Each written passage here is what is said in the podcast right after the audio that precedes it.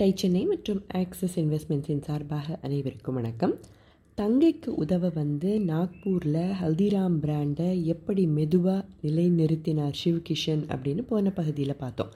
சரஸ்வதி தேவிக்கும் அவர் கணவர் பன்ஷிலாலுக்கும் தானே நாக்பூரில் கடை தொடங்கப்பட்டது? அவங்களுக்கு என்ன ஆச்சு? தான் என்னதான் வெற்றிகரமாக தொழில் நடத்தினாலும் இவங்க ரெண்டு பேரையும் தன்னோடையே வச்சுக்கிட்டு அரவணைச்சிக்கிட்டு தான் கூட்டிகிட்டு போயிருக்கார் சிவ்கிஷன். கடின உழைப்பாளியான பன்ஷிலாலுக்கு எல்லா விதத்திலையும் தொழில் நடத்தும் யுக்திகளை தொடர்ந்து சொல்லி கொடுத்துக்கிட்டே தான் இருந்திருக்கார். இந்த நேரத்தில் யாருமே எதிர்பார்க்காத ஒரு சம்பவம் நடந்திருக்கு. கடையில் எலக்ட்ரிக் ஷாக் அடித்ததால் பன்ஷிலால் இறந்து போயிருக்கார். இது குடும்பத்திற்கு ஒரு பேரிடி. இருக்காதா பின்ன? இல்லையா? இந்த சம்பவத்துக்கு அப்புறமா நாக்பூர் தொழிலை பார்க்க வேண்டிய முழு பொறுப்பும் சிவ்கிஷன் கிட்ட வந்து விழுந்திருக்கு. இன்னும் அதிகமான ஃபோக்கஸோட வளர்ச்சிக்கான வாய்ப்புகள் எங்கெல்லாம் இருக்குது அப்படின்னு கவனமாக பார்க்க தொடங்கினர். தங்கையோட வாழ்க்கையில் நடந்த இந்த துக்ககரமான சம்பவம் இவரை பாதிச்சு தான் இருந்தது. தன்னோட மன கஷ்டத்தை மறக்க அதிக நேரம் கடையிலேயே இருந்திருக்கார் சிவ்கிஷன். இந்த காலகட்டத்தில் ஒரு நாள் ஒரு ரெஸ்டாரண்ட்டுக்கு போயிருக்கார். அங்கே தோசையும் லஸ்ஸியும் மட்டுமே விற்பனை செஞ்சுக்கிட்டு இருந்திருக்காங்க. செம கூட்டம். இது இவருக்கு ஒரு மிகப்பெரிய பாடமாகவும் இதுவரை நினச்சி பார்க்காத ஒரு வாய்ப்பையும் கொடுத்துருக்கு. இந்த ரெஸ்டாரண்ட்னால் இப்படி செய்ய முடியும்னா தன்னாலையும் பண்ண முடியுங்கிற நம்பிக்கை பிறந்திருக்கு. தென்னிந்திய உணவுகளுக்கு நாக்பூரில் நிறைய டிமாண்ட் இருக்கிறதையும் புரிஞ்சுக்கிட்டு இருக்கார். முப்பது பேர் உட்காந்து சாப்பிடக்கூடிய ஒரு உணவகத்தை தொடங்கினார். என்ன சர்வ் செஞ்சார் தெரியுமா? இட்லியும் தோசையும் தான். ஏற்கனவே இதை விற்றுக்கிட்டு இருந்த உணவகங்களுக்கு இது ஒரு மிகப்பெரிய காம்படிஷனாக தான் இருந்திருக்கு. இதுக்கும் ஏகப்பட்ட டிமாண்ட் முப்பது சீட்ஸ் போதலை. எக்ஸ்பேண்ட் செஞ்சார்.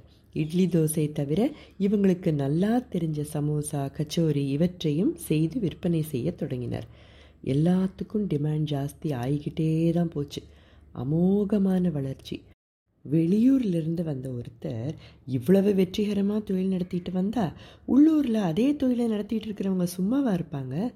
போட்டி பொறாமைகள் நிறைய இருக்க தான் செஞ்சுருக்கு. வெற்றி கொடுத்த அனுபவத்தில் அடுத்த என்ன செய்யலான்னு மட்டுமே யோசிச்சுக்கிட்டு இருந்த சிவகிஷனுக்கு வர தொடங்கின பல பிரச்சனைகள். இவர் ரெஸ்டாரண்ட் திறந்ததுக்கு அப்புறமா பல மாதங்களுக்கு ஒரு சிலர் தொடர்ந்து வந்து சாப்பிட்டுட்டு பணம் கொடுக்காம போவாங்களாம். பணி செய்கிறவங்கள மிரட்டுவாங்களாம். கடைக்குள்ளே நுழைய முற்படுற வாடிக்கையாளர்களை தடுத்து நிறுத்தினா அப்புறமா யார் தொடர்ந்து வருவாங்க? இல்லையா? இப்படி பல சவால்கள். எல்லாவற்றையும் சமாளிச்சிருக்கார் சிவ்கிஷன். நியாயம் இவர் பக்கம் இருக்கும்போது நேர்மையான போலீஸ் ஆஃபீஸர்ஸ் மூலமாக இவருக்கு தீர்வும் கிடைச்சிருக்கு. இதுக்கப்புறம் நாக்பூரில் இவருக்கு இந்த மாதிரியான பிரச்சனைகள் குறைஞ்சு போக இன்னும் பெருசாக கனவு காண தொடங்கியிருக்கார். நாக்பூரில் நல்லபடியாக எஸ்டாப்ளிஷும் செஞ்சாச்சு. அடுத்து நாட்டோட தலைநகரான டெல்லிக்கு போனால் என்ன அப்படின்னு இவருக்கு தோணுச்சு.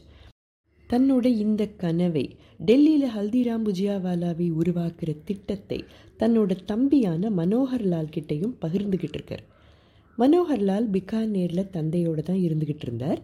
வன்ஷிலால் இறந்த அப்புறம் பிகானேரில் போய் பல வருஷங்கள் இருந்த சரஸ்வதி தேவி திரும்ப நாக்பூர் வந்து பார்த்தா அண்ணா உருவாக்கி வச்சிருக்கிற சாம்ராஜ்யம் எவ்வளவு பெருசுன்னு புரிஞ்சிருக்கு. கணவரும் இல்லாமல் மூணு குழந்தைகளுக்கு தாயான இவருக்கு ஒரு பாதுகாப்பின்மை. தனக்கும் பிஸ்னஸில் ஒரு பங்கு வேணும்னு நினச்சி தந்தை மூல்சந்த் கிட்ட போய் கேட்டிருக்கார். மகளோட டிமாண்ட்ஸை மூல்சந்தால் மறுக்க முடியல. நாக்பூரில் சிவ்கிஷன் முதல்ல திறந்த கடையும் அவர் தொடங்கின ரெஸ்டாரண்ட்டும் சரஸ்வதி தேவிக்கு கொடுக்கணும் அப்படின்னு முடிவு செஞ்சுருக்காங்க. இந்த பிஸ்னஸை உருவாக்கியது சிவ்கிஷன் தானே. ஆனால் அப்பா எடுத்த முடிவுக்கு மாறாக சிவ்கிஷனோ சகோதரர்களோ ஒரு வார்த்தை கேட்கல. இந்த காலகட்டத்தில் குடும்பத்தில் பல பிளவுகள் ஏற்பட்டிருந்தாலும் மூணாவது ஜெனரேஷன் பிஸ்னஸில் இருந்திருக்காங்க.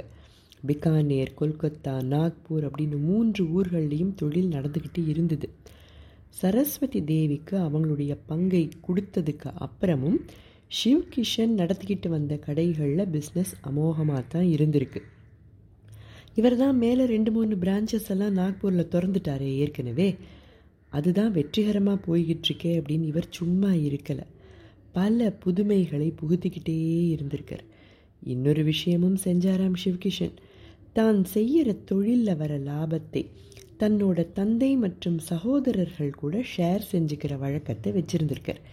பிக்கானேரில் நடந்துட்டு வந்த தொழில் சுமாராக தான் போயிட்டு இருந்திருக்கு நாம் பார்த்துட்ருக்கிற காலகட்டத்தில் ஹையஸ்ட் ப்ராஃபிட்ஸ் கொல்கத்தாவிலிருந்து தான் வந்துட்டு இருந்திருக்கு ராமேஸ்வர்லால் தானே அங்கே பார்த்துட்டு இருந்திருக்கார் எல்லாருமே ப்ராஃபிட் ஷேரை பிக்கானேருக்கு கொடுத்துக்கிட்டு தான் இருந்திருக்காங்க. ஆனால் அங்கே ஒரு சின்ன பிரச்சனை தலை தூக்க தொடங்கியிருக்கு. என்ன பிரச்சனை? அதை அடுத்த பகுதியில் பார்க்கலாம். இந்த கதையை சொல்கிறதுக்காக ஹல்திராம் பிராண்டை பற்றி படிக்க தொடங்கினப்போ அவங்களுடைய ஒவ்வொரு அனுபவத்திலிருந்தும் எவ்வளவு பாடங்கள் அப்படின்னு தோணிக்கிட்டே தான் இருக்குது கேட்குற உங்களுக்கும் இதே மாதிரியான எண்ணங்கள் தான் மனசில் தோணும். நிறைய பாடங்களை தொடர்ந்து எடுத்துகிட்டு இருப்பீங்க அப்படின்னு நம்புகிறேன் அடுத்த பகுதி வரை டை சென்னை மற்றும் ஆக்சிஸ் இன்வெஸ்ட்மெண்ட்ஸின் சார்பாக அனைவருக்கும் வணக்கம்.